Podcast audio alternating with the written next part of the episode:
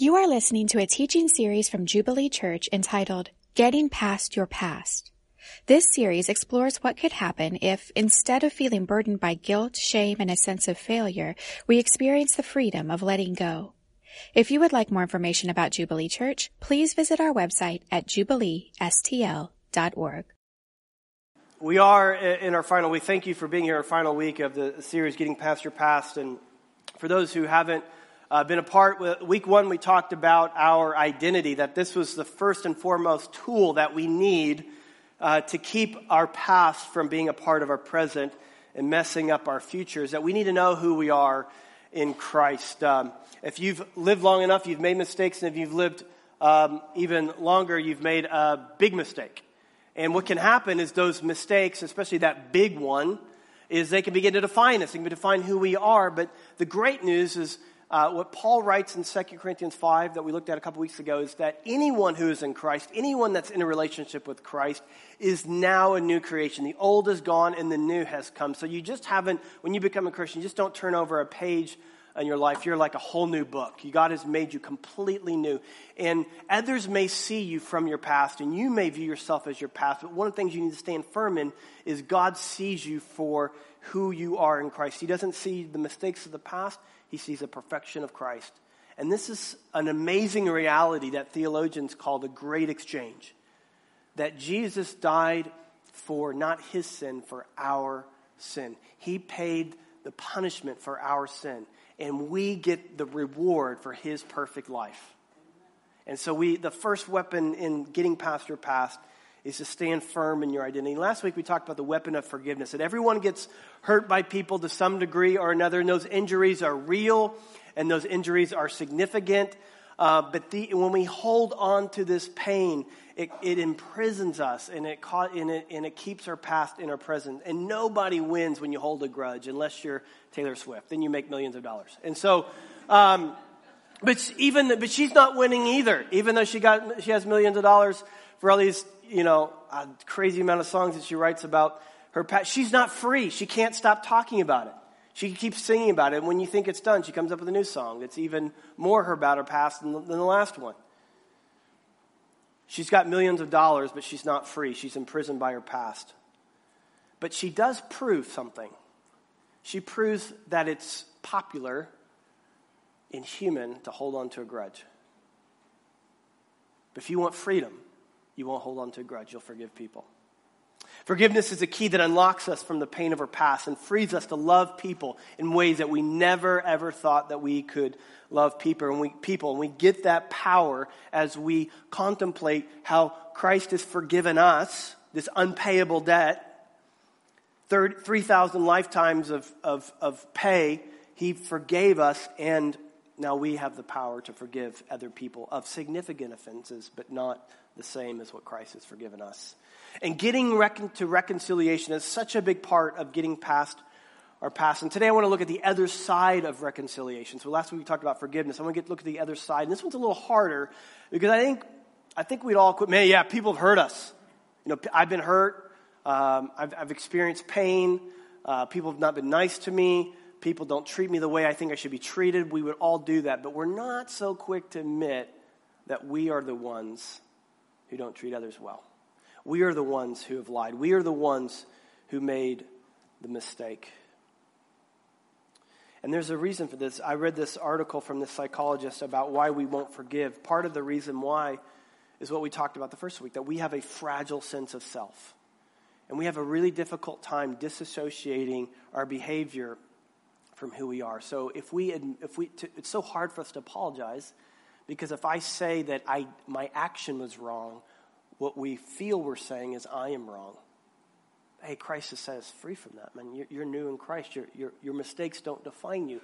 And as you know who you are, it will free you up to apologize. Another reason why we have a hard time, the psychologist says, that, um, of apologizing, that we are quick to apologize to relieve our guilt. So if there's a serious, something we've done seriously wrong, like, you know, we wrecked somebody's car or whatever. We want to relieve the guilt, but oftentimes we will fail to say, I'm sorry, because the shame that we feel, which is actually far more important to us, far more toxic to us than guilt. But it's so good to remember that Jesus not only bore our guilt, but he bore our shame. So I want to talk about how I want to talk about saying I'm sorry. Super exciting, isn't it?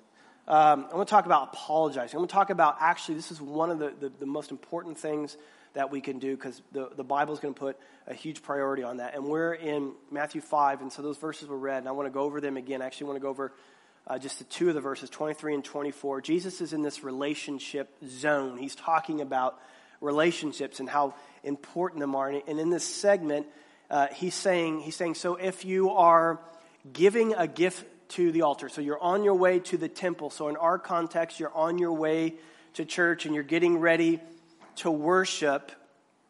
Check out what he says. He says, and there you remember that your brother has something against you. So what happens is you weren't thinking about it. You walked into the room and you saw him or you saw her and you're like, ooh, she's mad at me.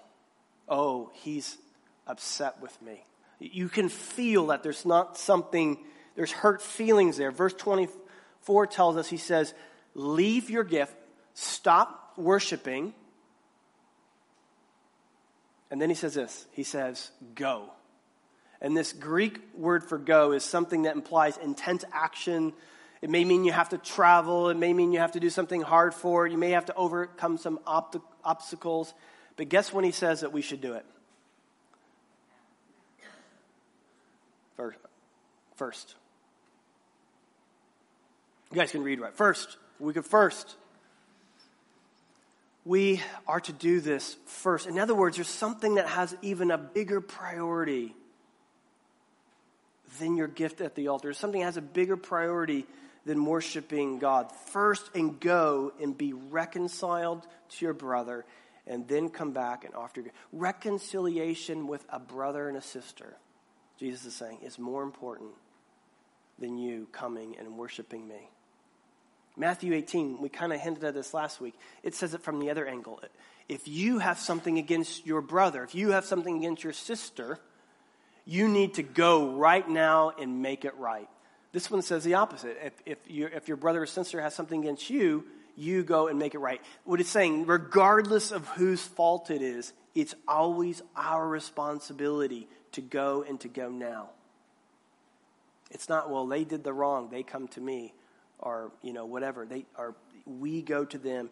Now this is interesting especially this passage because it says you know leave your leave your gift at the altar because you know like it, throughout the bible it's like what's more important than worshiping god? The greatest commandment love the lord your god with all your heart mind soul and strength. So to be honest with you i've kind of struggled with this but what's helped me is when i start when i had kids um, when our kids were younger one of their favorite things to do was to pile into our bed on Saturday morning. So like, I mean, it was just like clock at 6.30, you know, when they were younger at 6.30, I mean, my wife and I, we could hear the sound of little feet coming down the hallway. And it was our favorite sound because we knew that like a snuggle bonanza was coming. And like, so just, we can hear the noise. And, and there was a prize spot, right, between mom and dad. That was like the spot. That was, that was like, the, that was the place to be. And so kids would race to get to that one spot. And most of the time they were pretty peaceful about it, but every once in a while they would get physical and someone would be hurled off by their sibling, or really it's more like an opponent, it seemed like. And then the hurler would do what, would take what they consider the rightful spot between mom and dad, and the hurled one would be in tears sometimes, and you know, you meanie head. Now, as much as we want affection from our kids, um, what just happened in those moments was not immaterial to me. I wasn't like, well, yeah, come up here. That's between you two. You got, um, we're good, but that's between you two. That's not what we did.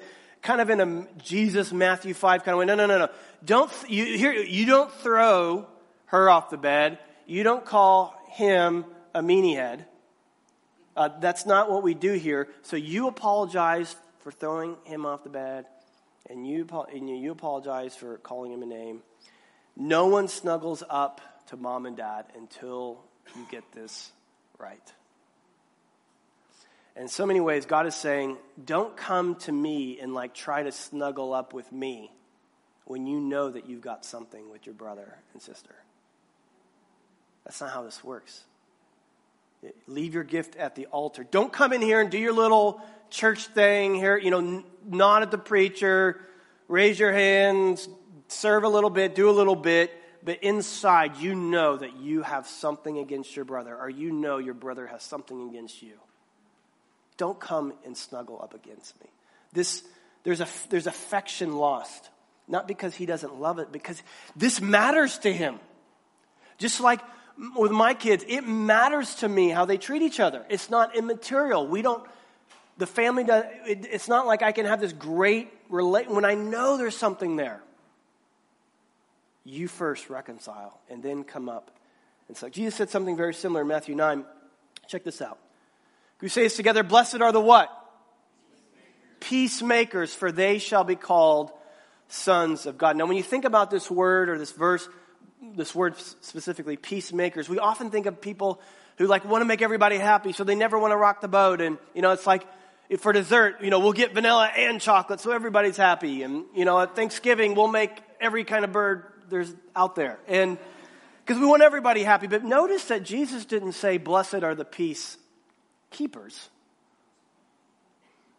He said, blessed are the peacemakers. And there is a world, a difference between a peacekeeper and a peacemaker. What do peacekeepers do? Peacekeepers often avoid confrontation, avoid conflict to keep peace. Let me just say this if you avoid conflict, you will avoid people. People means conflict. We, when we do premarital for those getting married, one of the big sessions is conflict resolution, resolving conflict, not avoiding it. It's like, hey, look, you're going to have it. Your closest relationships are going to have the most conflict. The key to great relationships is not avoid. If you avoid conflict, you'll have mediocre relationships at best. If you want to have great relationships, you resolve conflict, you deal with it. Now, yeah, I mean, don't be a peace destroyer. Don't like go around and be overcritical and just share your opinion. You have no intention of, you just want to like share your opinion. If you're a peace destroyer, you have no friends. That's not what he's talking about, but he's saying, look, it's, I just don't want you to keep things on the surface. I just don't want you to have this thing, let's just all be nice, let's all be together. Like, let's not deal with the issue. If you don't deal with the issue, you're not actually getting to where he wants it. There's something far better than peacekeeping. It's peacemaking. So how do you do, how do you transfer from being a peacekeeper to a peacemaker?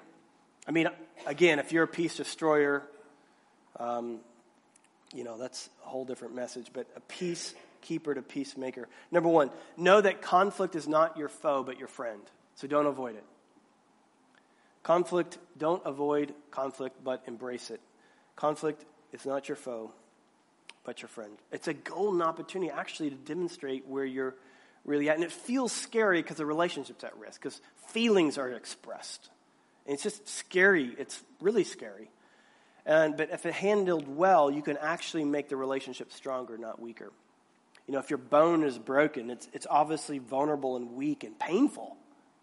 But if set right, if handled right, that place where the bone is broken is actually stronger than if it was never broken before. And I was talking to someone last week, coaching them through a conflict that they had with a friend. And this friend was just like, man, I don't want to deal with it. I just want blue skies. Like, I just don't, I want the birds to sing again. I just want to get past this. I don't want to deal with it. I just rather act like it never happened encourage them, hey, you know, get back in the ring, let's do this. And they put the issue front and center. And it got, and the report back was like, I feel like our relationship is better than if we never had this conflict in the first place. And that's what happens when you go through this and you actually mend that relationship. Conflict can actually be something that uh, pushes your relationship because you're because you're vulnerable with each other. You express how much you care about. There's trust. All kinds of good things that happen. Number two, though, to, to be a peacemaker, you have to let go of pride. And this is the big one. This is the big one. The greatest enemy to peacemaking is pride, the greatest friend is humility. Uh, you show me any relationship with tension. I mean, any relationship. I've, i mean, just in my own relationships and just all the relationships I've seen as a, as a pastor, very rarely is there like one person, it happens, but it's rare that one person is like 100% at fault and there's someone who's at no percent fault. in every tension, there's always two proud people who will not, who refuse to apologize because they put it on the other person. Now, you may think that they're 100% wrong, and that's part of the problem. So, one of your greatest enemies to being to to peacemaking is pride. I'll, if you show anyone with tension, I'll show you two proud people who say, "I'm not going to say I'm sorry." Again, he, I hate to keep mentioning it, Taylor Swift, Katy Perry, whoever, like whatever girl is out there who sings in her genre, she's got a beef with, and um, or you know, back in the day, West Coast and East Coast hip hop, no one was willing to apologize, and all kinds of things went wrong. Sorry, did I miss some people that can come back? I missed some people in that. Um, we got like really young people, and then we have some older people, but we don't have like, like, you know, the you know, meet forties. And so, um, I often miss my my analogy is often like miss. Anyway, does that mean anything to you, East Coast, West Coast? No, okay. But no one's willing to apologize. They want to hold on, so pride keeps them from so I'm not going to apologize until they apologize first. Again, in almost every conflict, there's two people wrong. So I don't care if the other person's like a massive jerk. You need to figure out where you can apologize. Well, this is something Paul says in Romans 12, 18. He says, if possible, so far as it depends on you, live peaceably with all. So that person has to deal with them. But as far as it depends upon you, this is how you make, this is how you have great, you own your part. Even if you were like 1% wrong and they were 99% wrong, you go and you own your 1%. And by the way, I don't recommend using percentages. Like, don't. You, that isn't, unless it's 100%, it's not going to achieve peace. The point here is that we are all wrong in some way. And it takes humility to be more aggressive on what you've done wrong than they've done wrong. In most cases, we just want to point at the other person for what they've done wrong. And It's killing us. But if you humble yourself, you elevate the relationship over yourself. And you elevate the relationship over being right. And that's where a lot of us are. We're like, we, we want to hold on to being right because we get identity out of that. If I say I'm sorry, I'm admitting I'm not right. And you can't handle that because you have a fragile sense of self. How much could God do in your heart if you would take pride and replace it with humility, not just being a peacekeeper and certainly not a peace destroyer, but a peacemaker? It starts with owning your part. So I want to talk about apology. I'm just going to be very practical. Just give us a few ways how we apologize uh, to other people and, in this room and, and to each other. Because uh, there's a wrong way, and quite honestly, there's a, there's a right way and, and, there's, a, there's a wrong way. Don't ever, for example, don't ever say, I'm upset. You, I'm, you know, I, am sorry you're upset. I just, want, I just want you to know that I'm sorry I'm upset. That's, that's not an apology, it's a cop out. Uh, and it's insulting. I mean, you're basically saying, you know, if you were a normal person, you wouldn't be upset. But hey, if I hurt, if I hurt your feelings, I'm sorry I did that. Like, it's just not, now you have two things to apologize for. The, what you did and, like, your apology was not helpful. And then if you're the one receiving the apology, so that's if you're the one receiving the apology, because I mean, hopefully in a church, like in a community like this, like some of your closest relationships are going to be in this room. I mean, if we're doing church right, that'll certainly be true. And so, um, you know, if we're close, we're going to have conflict, and we're going to have to forgive each other and apologize. Yay! And uh, and so, what you don't do if you if someone comes and apologizes to you today, you don't say, you know what, you didn't do number four very well. You know, this is, you know, three and two and three were strong, three was okay, four was lame. So you don't do that. You don't, you like, you meet them. So here, here's, here's how community is awesome. When people are like leaning in over the line and being aggressive in forgiving. And then when people over here are going over the line and being aggressive in apologizing.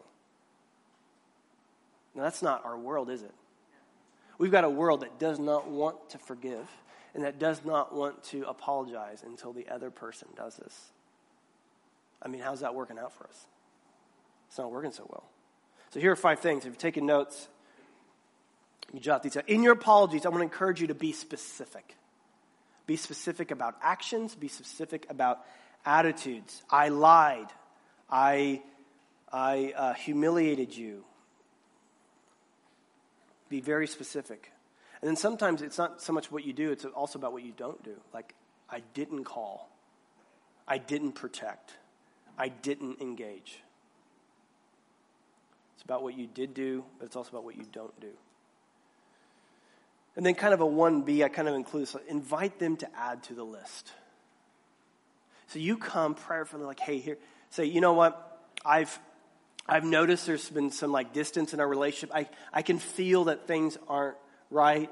And as I've prayed and thought about it, here's where, here's where I believe I've been wrong. And I want to apologize for this. And then you say, is there any other way that I've wronged you?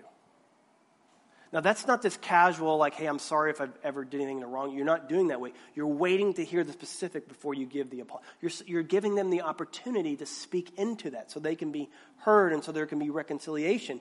Because you can apologize and you're like, yeah, that, that did hurt, but this was actually worse. And, and you may not be aware. Uh, if you're a man, you're most definitely not aware. And so there may be, it's helpful to get that kind of feedback and hear something, just listen. Because guess what? They're going to exaggerate. I, will go ahead and just tell you that right now. They're going to, they're to say things because what they're expressing, a fe- the, the, the, the hurt is real and it's deep. And they're going to express things. They're going to say, you never, you always. They're going to, they're going to be general. And you're going I mean, sometimes it's helpful to ask clarifying questions like, well, can you give me an example for learning? But you got to be careful. Don't be defensive but just to listen, to, to own it, to reap it. And secondly, don't make excuses. Whatever you do, do not make excuses. You know, the reason why I spend so much money because you're a cheapo and you never buy me anything. And the reason why I never come home, you know, because I have to work really hard because you're spending all the money. Like, you just like, you just make excuses. Poor Taylor, Swift. And so, like, uh, what's the title of her new song? Look, you're embarrassed to say. I know. Look what you made me do. This is, I got excuses for the way I am. And we just like fire, just like want to shoot each other in those times, making excuses. Don't make excuses. Thirdly, ask for forgiveness. Don't just say I'm sorry, but this is this is powerful. This is where reconciliation happens. I mean, you may apologize, and they may be like, "I don't accept this." And, and that's people, like I said, it, it, our, it, our culture is, is class A at holding a grudge. We love holding a grudge. Makes us feel, in a weird, sick way, powerful. So sometimes people won't accept your apology, and that's okay. But ask for forgiveness. Ask for it. And it'd be so healing because for them to forgive is so is so helpful. And, and maybe they've already forgiven you, but to express those feelings of sorrow that you're expressing, and then you, and for them to express their feelings of forgiveness can be so, so, so helpful. Fourthly, accept the consequences. Accept the consequences. Um, you know, Zacchaeus is a great picture of what it means to say, I'm sorry, and to repent. It's, there's great examples in the Bible. He's one of the best. And you can read about that in Luke 19. But when he discovered that he had done wrong, he said, This is what I know I've done wrong, and I want to accept the consequences. I want to give 50% of my money to the poor, and if you know anyone I've wronged, because maybe I, here's the people I know I've wronged, and I want to make that right. But if there's anyone that you know that I've wronged, I want to pay them back four times. I accept the consequences. Here's what I've done wrong can someone tell me if there's anything else I've done wrong because I want to make it right and I'm willing to accept the consequences? I'm helping a guy right now through in, in getting him through um, some restoration. And it's not working because he won't accept the consequences. So he'll give this kind of vague apology and will ask for forgiveness. But when the consequences begin to seep to the surface, when he begins to realize that he's going to have to, he backs off the apology not willing to accept the consequences. If you're not willing to accept the consequences, you're not really sorry. You're not really sorry. And if you're not really actually here's another thing you're not really sorry if you're not really actually to repent before God. So you know you're giving this kind of emotional, I don't want to feel guilty, I'm sorry, when you say I'm sorry to someone, but you never actually do business with God. You never say, I've hurt. So you say to the person, I, am sorry I hurt you. But if it never becomes like, oh my gosh, I, that's, I, you've never like confessed that to God. It, it's a signal to you that you just gave an emotional, I don't want to feel guilty apology. Again, this is to help you. Please don't use this against people who are apologizing to you. Please don't say, I don't think you're sincere. Please don't do that. Take their lame apology. You be the one to go over the line and give forgiveness. But I'm just saying for us who are apologizing, be willing to embrace. And then finally, change your behavior. If you can, offer a plan how you will change. Hey, you know what? I know I've burned trust. Here's my plan of how I want to build trust. And then again, ask him again, is there anything I can do to help build trust in our relationship. Because that's what I want to do. I, I want to be different. Repent, repentance is not thinking about change, it's not hoping you'll change, it is change. It's turning around and going in a different direction. So to repent is to walk in another way. What it would look like if you and I took this verse seriously?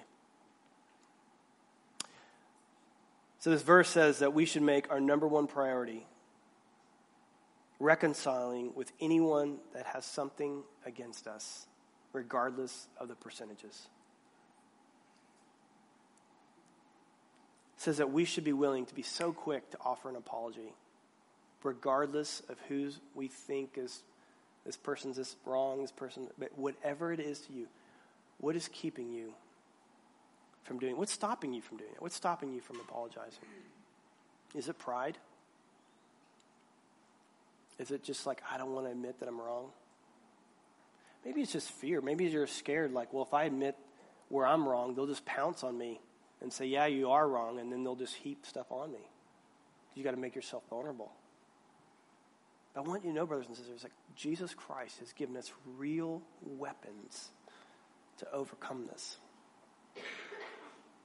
He's given us a rock solid identity. That we, that we don't have to care what other people think, not in a casual, like, I just, you know, I'm going to be hard inside and not be soft towards you. But actually, we know that we have, we know that we are at peace with God, with where we're at. And that will cause you to go out in strength and cause you to be open and vulnerable. Is it pride?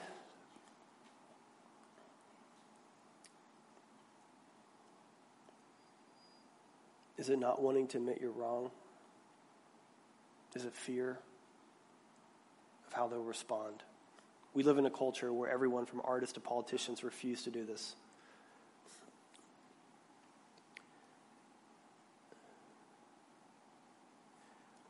One more Taylor Swift quote. It's a good, good rule in life to never apologize. The right sort of people do not want apologies, and the wrong sort take a mean advantage of them. Is that what you think?